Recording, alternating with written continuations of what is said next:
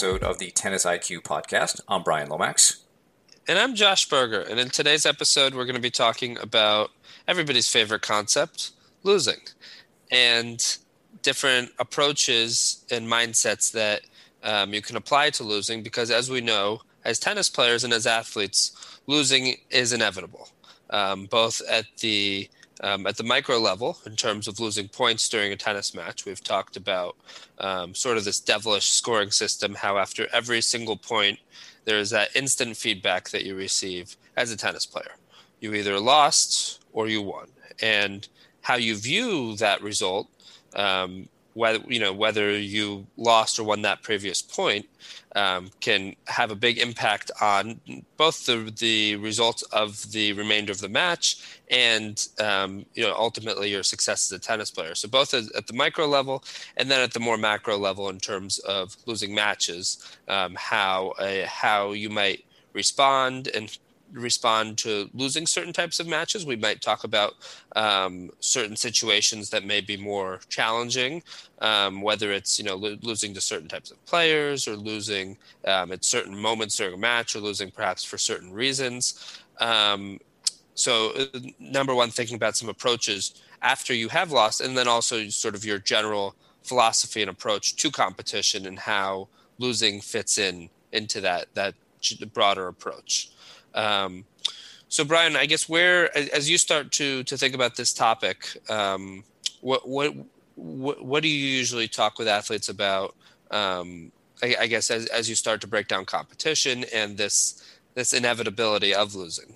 Yeah, I think you you hit it on the head there, Josh, when you said the philosophical understanding of what competition is about. Um, because there there are levels to that too, right? There's competition of this match I'm playing today, but then there's also competition in the sense of uh, over the course of my career, and understanding you know the role of competition in terms of helping me to become the best player I can become. If competition is all about winning, um, and this is actually part of the uh, one of the more famous books in, in, in positive psychology or humanistic psychology, Flow by Mihaly Csikszentmihalyi, he talks about um, you know the, the optimal benefit of competition is helping you to perfect and improve your skills. And he notes that when it becomes all about winning, at some point the enjoyment of the activity will be lost. And I think that's a key concept. Um, because lots of players will tell you the you know it's all about winning. Keep you know that that that's that's uh, the point of it, and I think that is perhaps a a point of it, but probably not the primary point. And really, you know, we should always be playing to win when we're competing. I think that's really important. But the winning in itself is is uh, difficult to control. Um, and so, if we could be more focused, sort of in the long term, becoming the best player we can become, um, and letting competition inform us as to where we are in that journey. So each match that you have, it's a good way to measure where your skills are today. Um, Jorge Capestany talked about this with us in our interview with him some time ago about how he views competition as like a test or a quiz. And it's just really letting you know where you are today and which skills need to be sharpened and which skills are working. Um, and then we keep going with that. So I think understanding that, and then as you said, losses are part of it. Um, and it's not that we, when we talk about losing, it's not like we're accepting it as like we're okay with it. I think people, when you lose a match, I think there should be some level of disappointment. But that's probably on a continuum, right? We don't want it to be a level of disappointment where you're you can't function for a week because you're still thinking about this particular match that you played. Um, but there should be some disappointment because hey, we are playing to win, and I think that you know a healthy level of disappointment can then create a motivation. If we're again we're looking at competition in the long term, to okay, let me now objectively see what I could do better. Right? Maybe disappointed for an hour or so, but at some, a certain point you got to cut it off and then be able to look at that match. And I think that can be a trap for some. Uh, I honestly have felt that at times in my life where there have been some matches where I've lost seven six in the third, and I really had a hard time getting it out of my head. Um, but eventually, you can move on.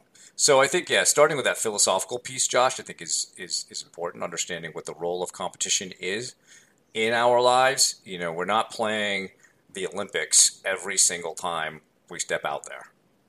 Uh, but again, we're always playing to win.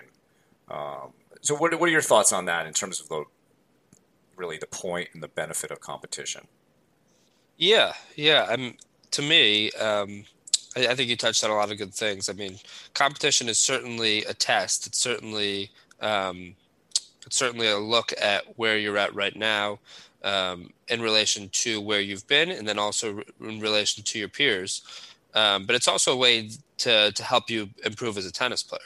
Um, where if you're constantly training and not competing, and this is something that I see, um, you know, with with some players that I you know that I coach, um, where maybe you know whether adults or kids, where maybe they they compete occasionally, but most of the time they're practicing or they're training.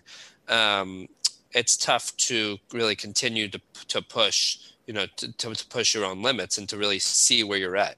Um, as we know competition there's you know a higher level of pressure um, compared to um, when there's you know no stakes and you're just you're just hitting or you're just maybe playing against a friend um, on the practice court. So you know when you when you're playing with more pressure and there's more at stake and it feels more important it's going to be more challenging and um, it's it's really a, a better way to, to really gauge your your current level um, and to you know to continue to improve as a tennis player. So that that, that would be my my first point. Um, and then also just understanding as a tennis player that you're gonna every step of the way you're the, the, there will be losses there will be setbacks and i mean you look at the us open um, or, or any any tournament for that matter and you know the main draw 128 players enter 127 of those players are gonna go home, you know, having lost their their most recent match. So it just shows how critical that skill of coming back from a loss is. Where if you lose that match, whether it's the first round or it's in the final, and as you said, Brian, if you you know have a can't function for that that next week after that match um, regardless, you know, of the score, it's going to be it's going to be much tougher to bounce back from that um, for that next tournament or for that next event or for continuing to train after um, after the tournament, uh, leading up to whatever comes next. So, um, to me, it's you know, yes, we want to be competitive. Yes, we want to um, be great competitors and do everything in the moment and leading up to it of course, to give ourselves the best chance to win, but also understanding this that it is inevitable that at times we will lose.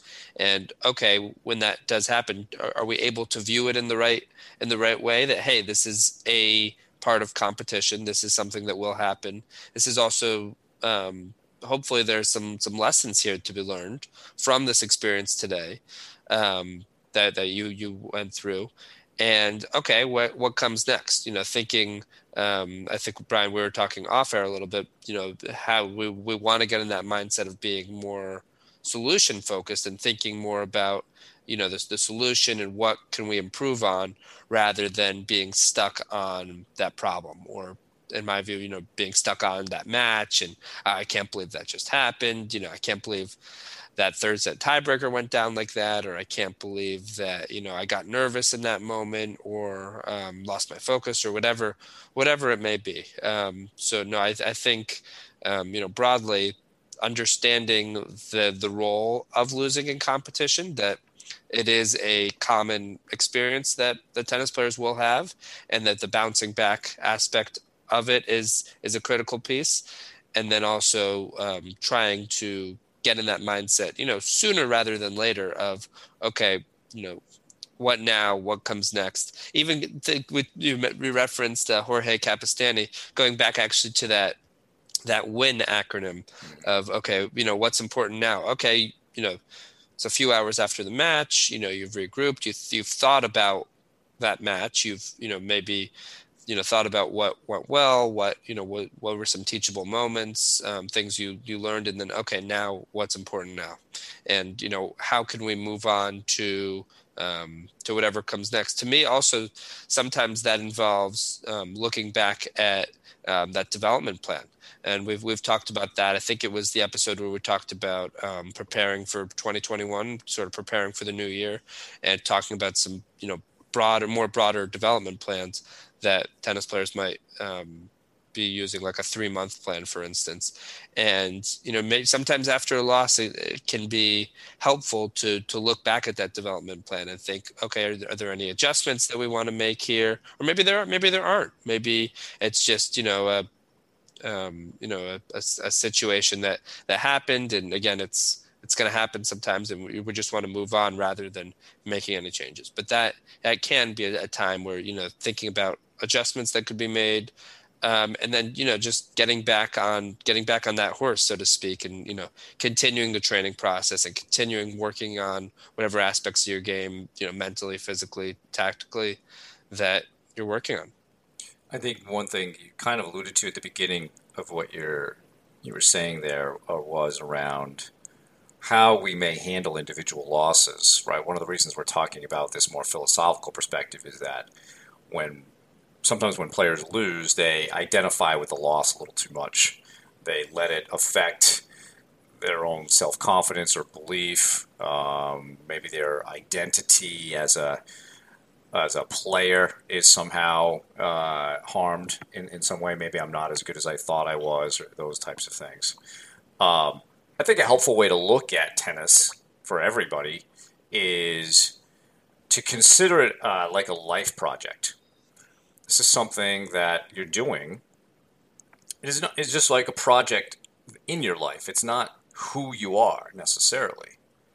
Um, like we don't want to over-identify with our tennis. That like if I lose a tennis match, that there's it says something about me. It's simply a performance. Um, it's simply the experience maybe of loss, the experience of failure. It doesn't mean you are a failure or you are a loser. And I think that's an important distinction.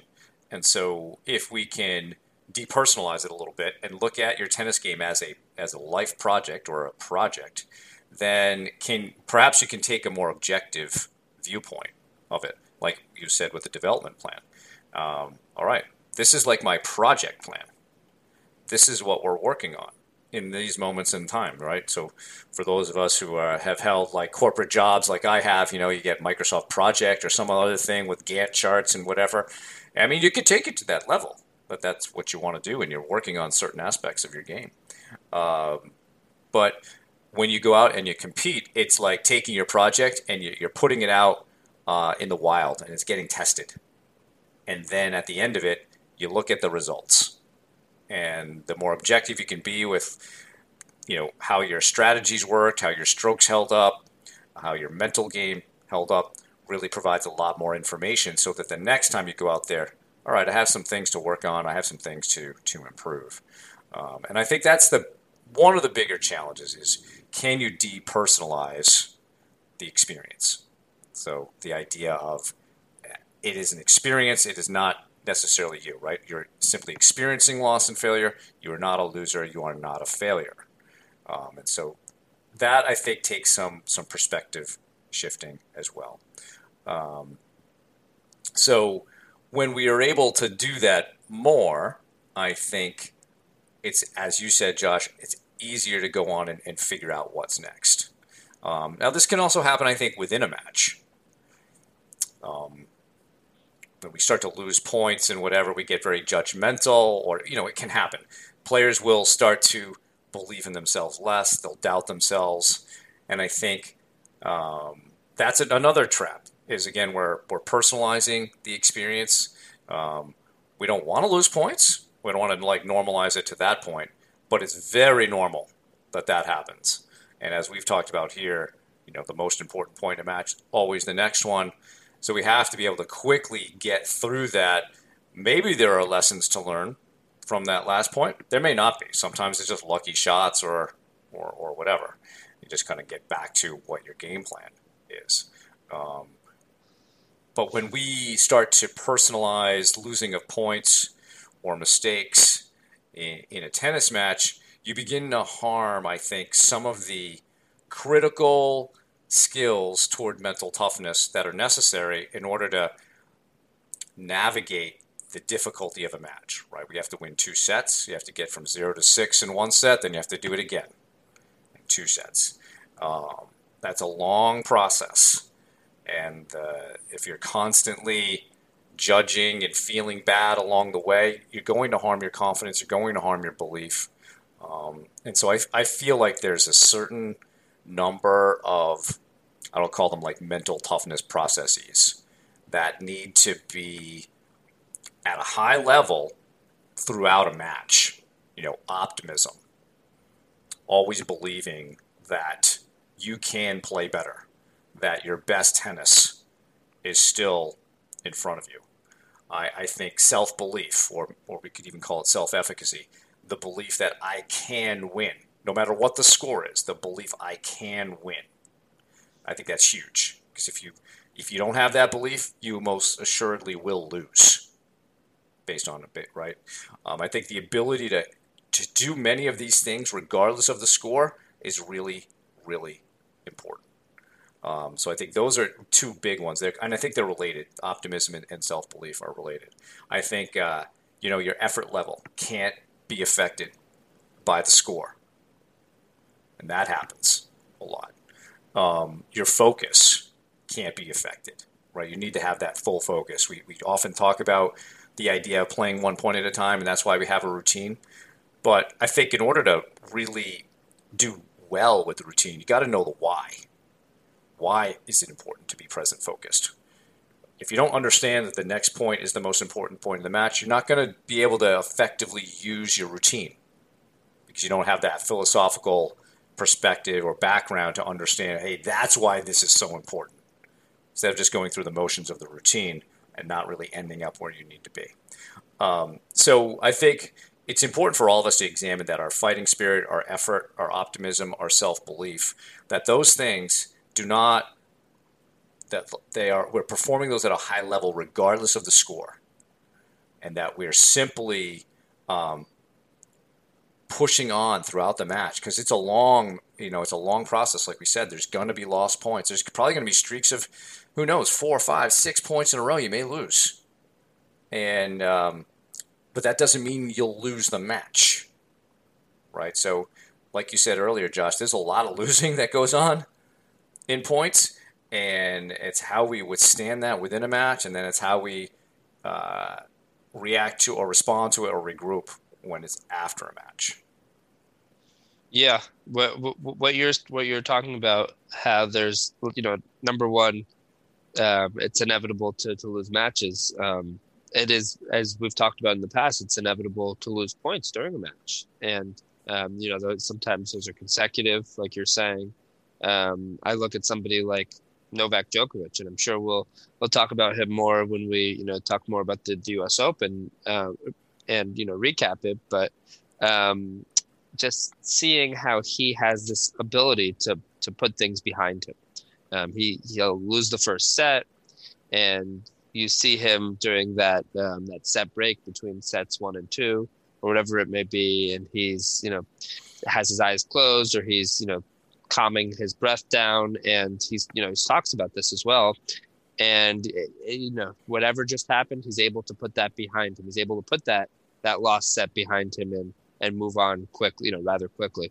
And it actually reminds me of a um, this this concept of losing points reminds me of a presentation um, that I think I've referenced here by by Craig O'Shaughnessy, um, you know, who, who, has worked with Djokovic as well as other ATP, WTA players, um, writes you know writes for ATP, brain game tennis, and um, talks you know really broke down the statistics and showed that even the best players in the world, um, you know the the Novak Djokovic, the the Ash Barty, um, you know the the top top number one players on on the men's and women's side over the most recent years they're they're they're not winning 70 80% of points. They're winning closer to 55% of the points.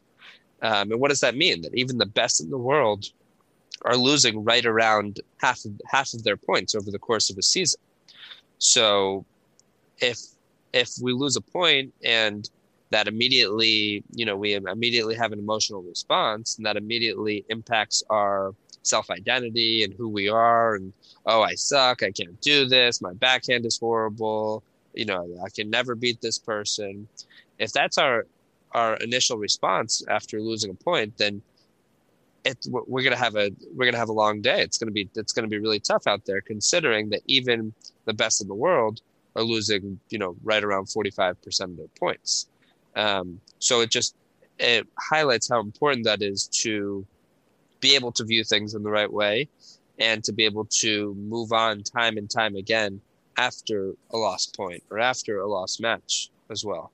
Um, another another concept I would add in is um, being able to view things non-judgmentally. Um, you mentioned that uh, you know in a tennis match, I just need to get up to six games in one set, before my opponent, and then I need to get up to six games in the next set before my opponent. Um, and I think it's also a good way to view losses as well. That hey, I I lost today because my opponent was a bit better than me. My opponent won a few more of those big points over the course of the match that we know, you know, oftentimes these matches do just come down to a few points here and there. Um, and my opponent, they they won a few more of those big points today. They got to six, you know, faster. Maybe it was those, maybe we're playing no ad and they won a few more of those deuce points.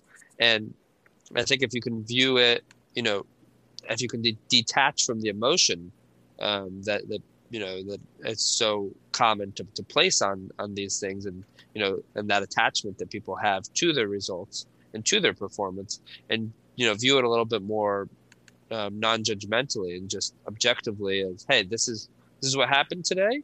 Um, then if you can view it in that way, it's easier to put it behind you. It's easier to um, make whatever adjustments need to be made um, in, in, terms of um, you know making adjustments to to give yourself a better chance to um, you know so that it doesn't happen again, so that you can improve upon that that performance going forward. So that's that's another point that I would I, I think is is um, pivotal. I mean, whether it's during a match in terms of keeping your perspective and maintaining your composure, but also after a match um, in terms of moving on to the next one and not, um, you know, losing any losing any steam or not letting that that one match, um, you know, totally derail you from your progress. Yeah, yeah. I think it's important also to understand how we explain losses to ourselves. So this is. Uh, there's a theory called attribution theory.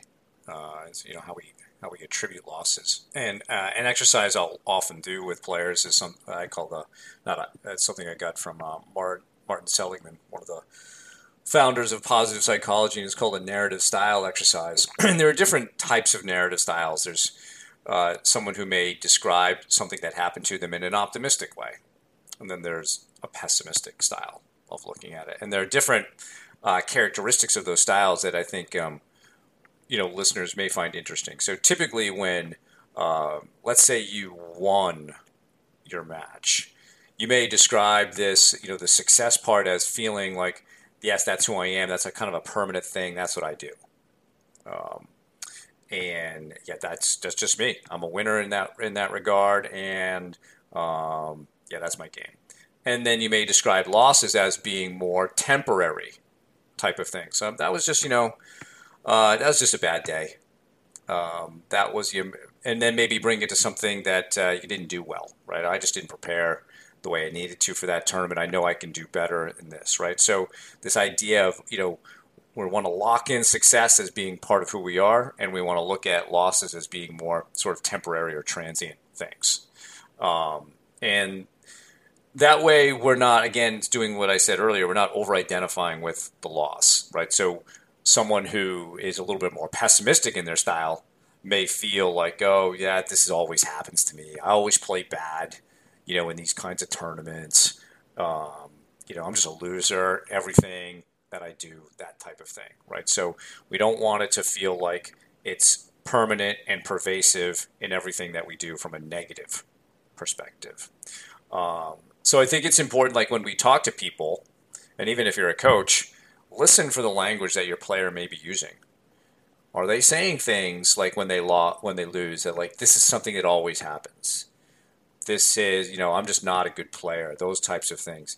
Um, we want to again decouple that, but we also want to help them transition to hey, they are a good player, and some of these things you're experiencing, these are just transient things that are happening on your journey going forward. Um, and then I think the last piece of this is when we're analyzing a match, and you can get somebody to the right narrative style there, help them take a what I would call an extreme ownership perspective. Even in a win, I think you can do this. Is you know, what are just a few things you could have done better? Like own it. There's no excuses, no blame game here. Um, what could you have done better?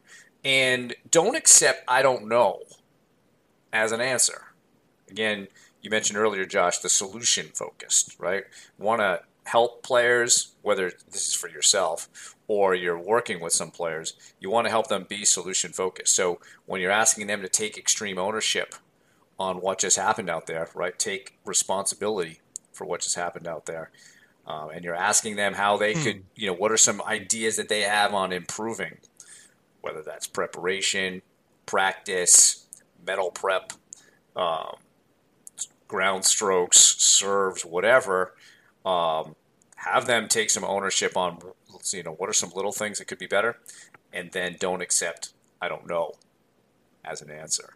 Um, and you could give them some time, uh, but that's going to train them to be more solution focused because if you're always giving the solutions, then how you know how will this player be able to handle the heat of the battle when he or she is out there on her own in a match? Because um, they're going to be able to need to think about solutions there. So uh, I think you know how we explain these things to ourselves or how we explain losses to other people is a is an important indicator of uh, how we're thinking and uh, and how we can shift to something that's you know we're we're not making losses feel like a permanent thing and that it's pervasive in our lives.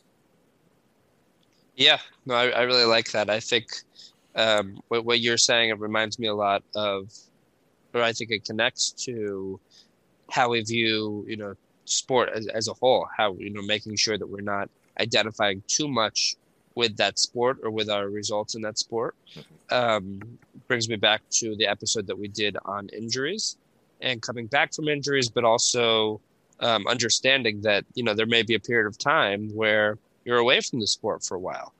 There also may be a time where, for you know, based on your choice or based on an injury or something out of your control, that you have to retire from your sport, that you won't be able to play it anymore um, tennis, you know, as we know, is is more of a lifetime sport where you know I see people at, at the, the club that are in their their seventies, eighties. Um, there's you know people I, I, hit with in their eighties on a regular basis. Um, I, you know, or or you know beyond as well. Um, but you know, they're they're also for some people there there comes a time where they, they can't play anymore, and I um, or maybe that's you know a shorter period of time, like a short injury, or a longer period of time, you know, a couple of years or, you know, many months or whatever it may be, or, you know, a period of time where they can't play. And if you have, if you have your, your self image and your self concept based and wrapped up, I am a tennis player. This is who I am.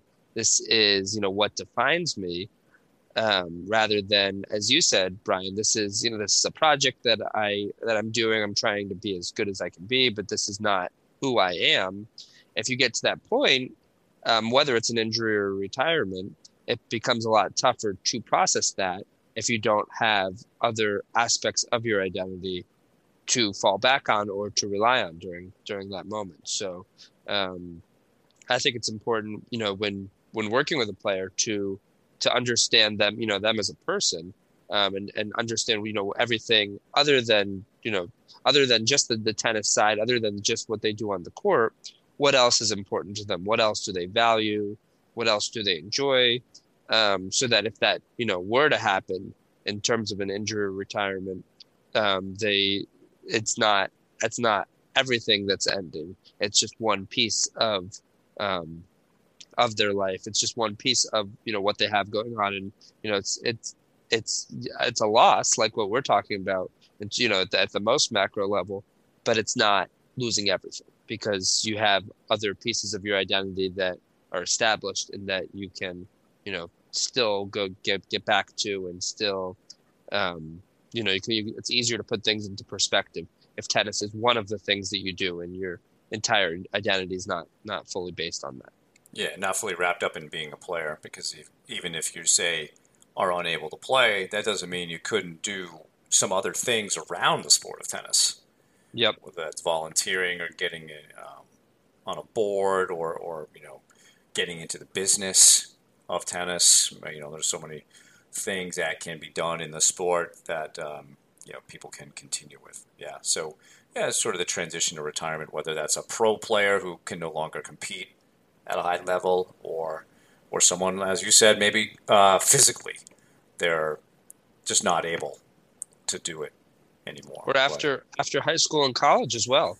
Yeah. A lot of people, even if they continue maybe to play at a more recreational level, or they continue maybe to compete in you know leagues, um, that you know after high school or college, maybe that's the most consistent competition that they have, or the most intense competition that they go through.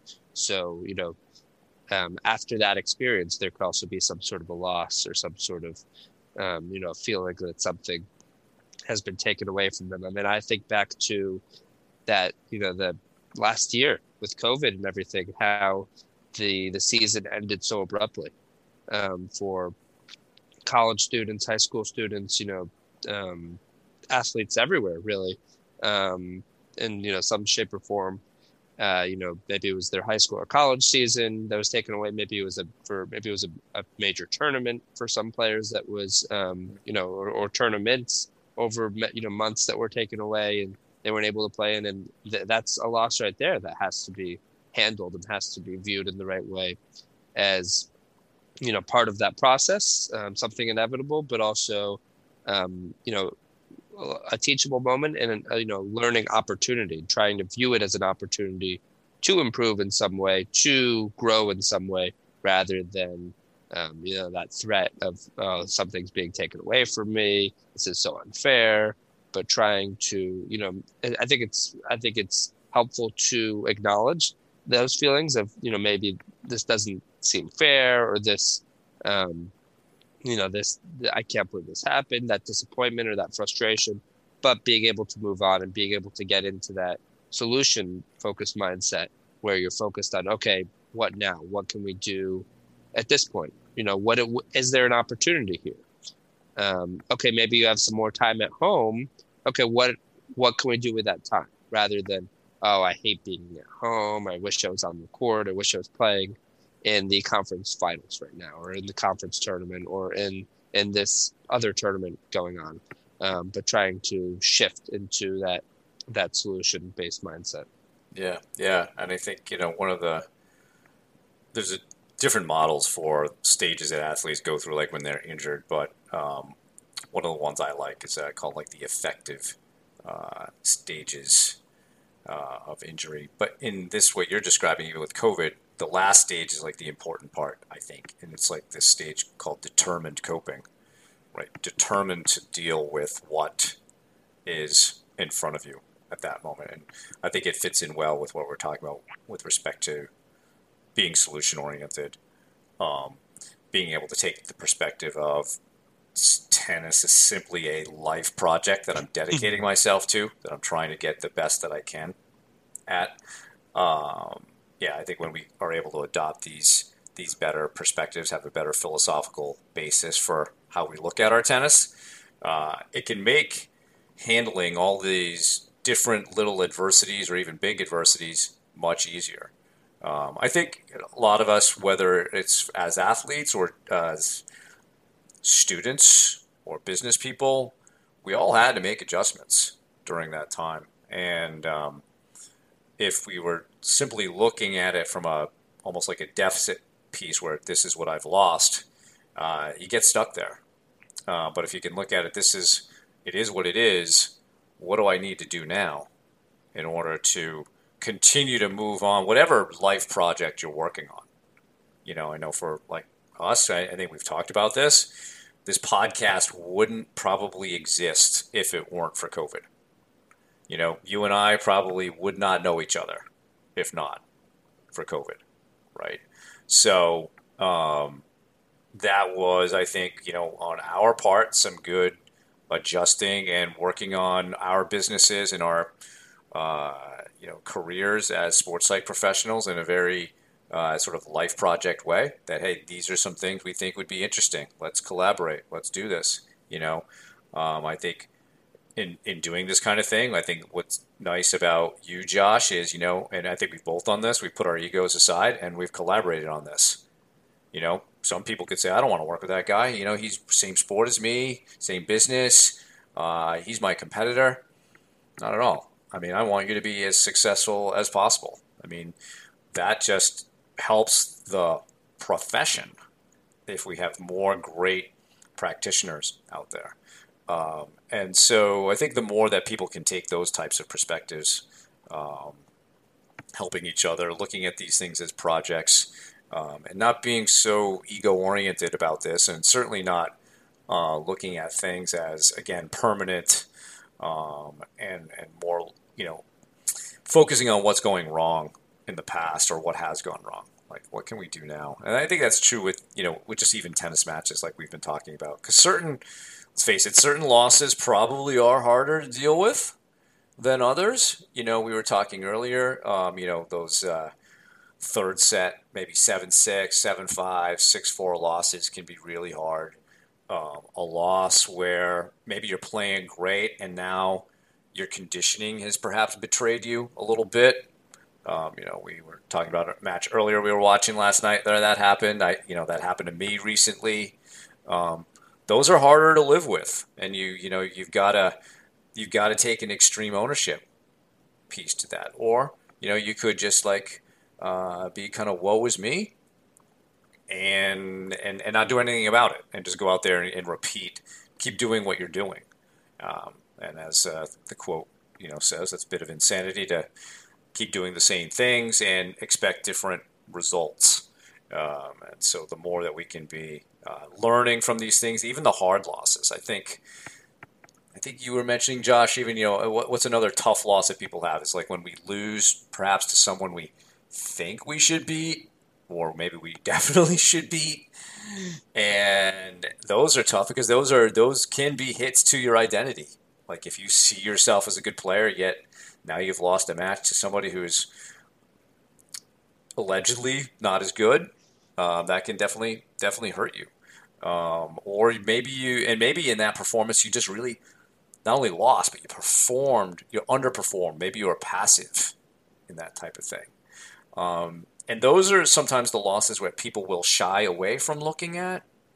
But in reality, there, it's probably a gold mine because what that match taught you was a whole bunch of things you should never, ever do again. You know, and that's that's why sometimes these horrible losses are the, the, the losses you should be grateful for. Um, because there's there's a potential for so much benefit coming out of that. Uh, there's so much silver lining that could come out of that if you choose to look at it from the perspective, okay, uh, the, here are the things I will never do again, and really commit to that. I've had uh, a, a match like that, and it, it changed my. I played great for the next two years because of that. Um, so I would say recommend to people like you know even in those matches where they played terribly, where they lost to someone they feel like they shouldn't have lost to, like just a bad bad loss. Look at it, treat it as something. All right, I'm gonna. I vow never to to to do this or that ever again in a match because I know it doesn't work this loss really, really demonstrated that it doesn't work. And sometimes without those bad losses, Josh, you're not you don't have the wake up call that you need. And I, I like to think sometimes those bad losses are wake up calls. No, absolutely, absolutely. I, uh, I mean, I, I think we've all been there. I think we've all any tennis player that's played enough matches has has had those bad losses. Whether it's a player that you know you you feel like you are much much stronger than as a player, um, and it, it can be a, it can be a huge hit to the ego. Um, but as you said, those are often the best opportunities to to really learn from those experiences. To to learn, you know, those are the best teachable moments. Um, maybe you lost because you didn't, you know, maybe somebody lost because they didn't take their opponent as seriously. They overlooked their opponent and they let their own level drop. Maybe they lost because, as you said, it was, you know, some sort of fitness issue. Uh, maybe they lost because uh, something to do with the mental game. You lost focus, um, you know, and you let, let a few games slip away that were pivotal, or you couldn't, you didn't handle the pressure in the way that you wanted to um, or you got frustrated and you let your frustrations out and either your level dropped or you were penalized in some way um, but in any of these situations there's a lot to be learned there's a lot of adjustments that you can make and um, things that you can change so as you said that this never happens again um, i think another another piece to to to losing is um, is you know going going through a slump and uh, you know, or maybe consecutive losses. We talked about these consecutive points and how that they can happen um, in a match, but also consecutive losses. Maybe you know you're playing tournaments and you've lost in the first round a few times in a row, or maybe it's um, in a team format and you you know you or your team has lost multiple times in a row, and it's okay. It's a, to me, it's that same process. It's okay, not identifying too much with with the performance, but really being able to objectively look at it and think, okay, what do I need to do so that this doesn't continue happening over and over again? Are there things to do with my fitness? Are there things, you know, are there adjustments I need to make with my mental game? Maybe I am not handling the pressure well because I don't have a plan for what I'm going to do in these higher pressure situations, right? Maybe I lose my focus because I, that's never something I've really trained or or paid any much attention to. Um, so I, I, think if you can if you can I um, view these things objectively, it's a lot easier to uh, to actually identify what what needs your focus, what what you need to put your attention towards, and then that adjustment can be made. But in, in until then, and I mean one one of my pet peeves, I think I've mentioned this, coaching players at, at different levels, is when they get off the court and you know maybe this is sort of an immediate response is just hey i don't want to talk about it right now um, but you know what what happened out there or no not not even what happened out there but you know how was the match it's like oh i lost it's like okay lost but but how was the match um, and trying to you know dig dig deeper past that and i mean if you aren't able to look at it and you just want to push it aside, then nothing will ever change. And that, you know, as you said, you know, um, you know, it's the, the, the definition of insanity, right? You, you don't change anything and you expect different results. Um, in order to make changes, in order so that never happens again, you need to sometimes take that hard look in the mirror and really understand, okay, I lost to this player whose UTR is significantly lower or is ranked a lot lower or who I feel like is, you know, not of the same caliber for for this main reason or for these few main reasons. And okay, I am going to, you know, plan to make those adjustments and and plan to be accountable as well. I'm not just deciding to do that. Um, I'm I'm really going to take action here. I'm going to have that extreme ownership approach, as you've mentioned, Brian, um, over my tennis training, over my journey as a player, over this project. And I'm gonna, you know, take really take ownership over those aspects of my game that caused that result today that I want to improve upon. I think I, I want to go back to the the slump piece, Josh. I think that's very interesting because uh, they've done. There's been a lot of research in sports psychology about what they call the hot hand phenomenon, right? So typically, like in basketball, you'll see somebody who's made a lot of shots in a row, and you think he's hot, whatever. And a lot of that's been somewhat uh, discounted in terms of um, whether that's really true or more of a perception. But there are some psychological factors that go with somebody who has a winning streak and someone who has a losing streak. Um, and so when you go on a, a losing streak, that self belief and self efficacy, we have to make sure that that is not affected, right? That that doesn't drop. Um, and I wanted to share a quote, and it's from a basketball player, and I think you can apply this to, to losses in tennis. Um, but this is the kind of self belief one needs to have, the kind of optimism. So it's from Isiah Thomas. He was a point guard for uh, the Detroit Pistons in the 80s and the 90s. Um, and he said, I've always believed no matter how many shots I miss, I'm going to make the next one. And that's elite level self belief, elite level confidence, um, this ability that I will make that shot. So even if you're on a losing streak, you've got to step onto the court believing you can win, believing you're going to win this match.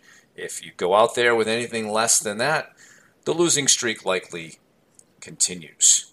Um, and that's hard in tennis. I'm not saying that like that that's easy, but um, it's the same thing like when you're in a match. No matter what the score is, you've got to believe you can win. If you don't, you won't. So uh, that's that's the only thing I, I, think I'd like to say about the whole the slump piece because that that does happen. People will get into slumps, and, and then that can get in their heads, and they're walking out onto the court assuming they're going to play poorly, assuming they're going to lose, um, and then it becomes a self fulfilling prophecy. Yeah, no, I, I, think that's. I think you bring up a, a, great point that that in order to win, or in order to have a chance to win, you have to have that self belief that you can win. And I think there's a distinction here that it, that doesn't mean that you're saying that you're going to win, right? But you're saying that you're capable Correct. of winning. Yeah. I can win today. Um, there's um, there, there's a great um, t- to me that that you know reminds me a lot of um, you know some of my own personal experiences. Um, you know, going into matches maybe against somebody who's ranked higher than me, and you know thinking, oh, this this person's so good. There's no way I can beat that person, and I didn't. Um, was that the only reason? No, but that certainly that mindset certainly doesn't help. So um, understanding that a lot can happen in a tennis match. Lower ranked players beat higher ranked players all the time. Um, you know, and and understanding also, I, I, think you know Brad Gilbert in Winning Ugly, he he summarized it in a, in a great way where he says, if there's two players of a you know somewhat similar caliber, I think I may I may mix up these these numbers a little bit, but he says um, each player maybe 5% of the time, maybe it's 10%, let's say 5% of the time, that player is going to be just unbeatable, right? Maybe they're just on fire, they're in the zone, they're in the flow, and maybe, you know, maybe there's not too much that their opponent can do. So each player maybe is in that that sort of zone maybe 5% of the time, and that leaves the remaining 90% of the time that something can happen, right? That um, an upset could happen um, you know, a, a, close match could happen. You know, there's also the element of luck that, as we know, can can certainly play a part in in some of these matches. Maybe it's one a couple points here and there, or you hit the net cord, or whatever, um, whatever it may be. Um, but but understanding that, you know, regardless of who you're playing, even if this somebody is, you know, you view them to be a, a stronger player, that you are capable of winning, right? On on the right day, in the right conditions, um, you get you are capable of winning this match. You and, and as we've talked about, there's we can't we can't actually control winning, but what we can do is we can give ourselves the best possible chance to be in a winning position.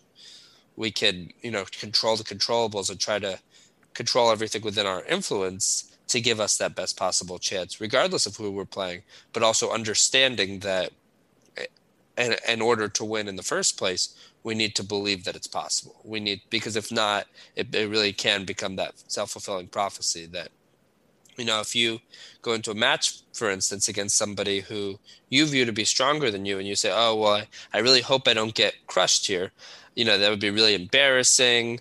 Um, I, I really you know hope it's a competitive match. I'd be you know really happy if I if I win you know six games over you know over the match, and then all of a sudden you're at four all in the first set or five all in the first set, that can very quickly turn into a six four or seven five. And I, I have seen that countless times, um, where that player becomes almost satisfied with that sort of result because that's what they think they're capable of. So being able to change that self concept and that that opinion of yourself in terms of what you're capable of doing and achieving um, can can really make a huge difference in your capability when you get into that moment where in, instead of it being four all and you're satisfied to even get to this point you say okay great i'm not getting crushed. I'm you know i'm saving myself from the embarrassment. Instead of that sort of a mindset it's okay it's four all like this is you know this is what i've been working towards this is a great opportunity here i'm supposed to be here i'm not here by accident and let's go yeah i mean that last piece is playing to win regardless, yep. right? And before that, you, as you said, Josh, the satisfaction leads to a drop in your compete level, right? So I think of compete level as the maintaining a high level on all these controllable behaviors, your attitude, your effort, how you focus, your routines, breathing, your body language. Um, those those things are what help keep you competitive in a match and keeping those at a high level. And if you begin to get satisfied, some of those the level drops in some of those areas. You know, especially the probably the more mental ones, because now your your objective is no longer to win. Your objective is to satisfy somebody's opinion, yours or maybe somebody else's, that this is a respectable score. So naturally, you're going to lose that that six four or seven five, as you said. Um, I think that that is a something that every aspiring tennis player goes through. The the the trick is learning from that that that's the wrong approach so that when they get in that situation they believe they can win. As you mentioned, lower ranked players beat higher ranked players all the time, but not if they don't believe. If they don't believe they can win, they will not win. Um, you see this in the NCAA basketball tournament when 15 seeds beat two seeds. The 15 seed didn't come in assuming they were going to lose. They came in with a game plan, focus, effort, attitude. Um, and now that more of those upsets have happened, it only increases that for more 15. And I think even we've now had at least one 16 beat a one seed. Um, so that's the key is you got to believe and you got to always be playing to win. Don't play for respectability. Play to win um, you'll get more respect out of that than you will by kind of you know giving it away in the end. Yeah, it's it's the right it's it's definitely the right mindset. I think it's it's almost a uh, a bit of a, a tightrope, or it's a bit of a you know a it, it, it can be tough tough to manage that um, tr- you know always playing to win, but also being able to detach from that result after the fact and not placing too much emphasis or not identifying too much with it um, so that you can you know view it in the right way and um, continue you know forward after after that result. But i think that's that's absolutely right that that's you know you don't want to be playing not to lose or you know playing to avoid failure and having that sort of a mindset. You want you instead want to be you know making sure you're always playing to win. And we've talked about that as um, at the more micro level as well during a match that if you know if the match is on the line and you feel like you are sort of avoiding failure playing not to lose you know not trying to miss waiting for the other person to to go for it and hopefully they'll miss um, then you're going to probably look back at that match with a lot more re- uh, regret than hey then i went for it i played to win i went for my shots whether or not um, it ended up working out in your favor. You you have less to um, regret. You have you know you're playing in the way that you want to, regardless of the outcome. So really interesting topic today, Josh. I think you're discussing losing and losses, uh, valuable, right? I think a lot of good perspectives came out of this conversation. So I thought that was a, a good topic for today. So uh, thank you, Josh, and uh, uh, thank you, everyone, for listening. For more on today's episode, please check out the show notes. If you have any feedback or questions for me or Josh, please email us at tennisiqpodcast at gmail.com. You can also use the Twitter hashtag tennisiq. Additionally, please subscribe to the show on your podcast platform of choice, including YouTube, so you can be notified of new episodes. You can also check out our Instagram page. Thanks again, and we'll talk to you soon in our next episode.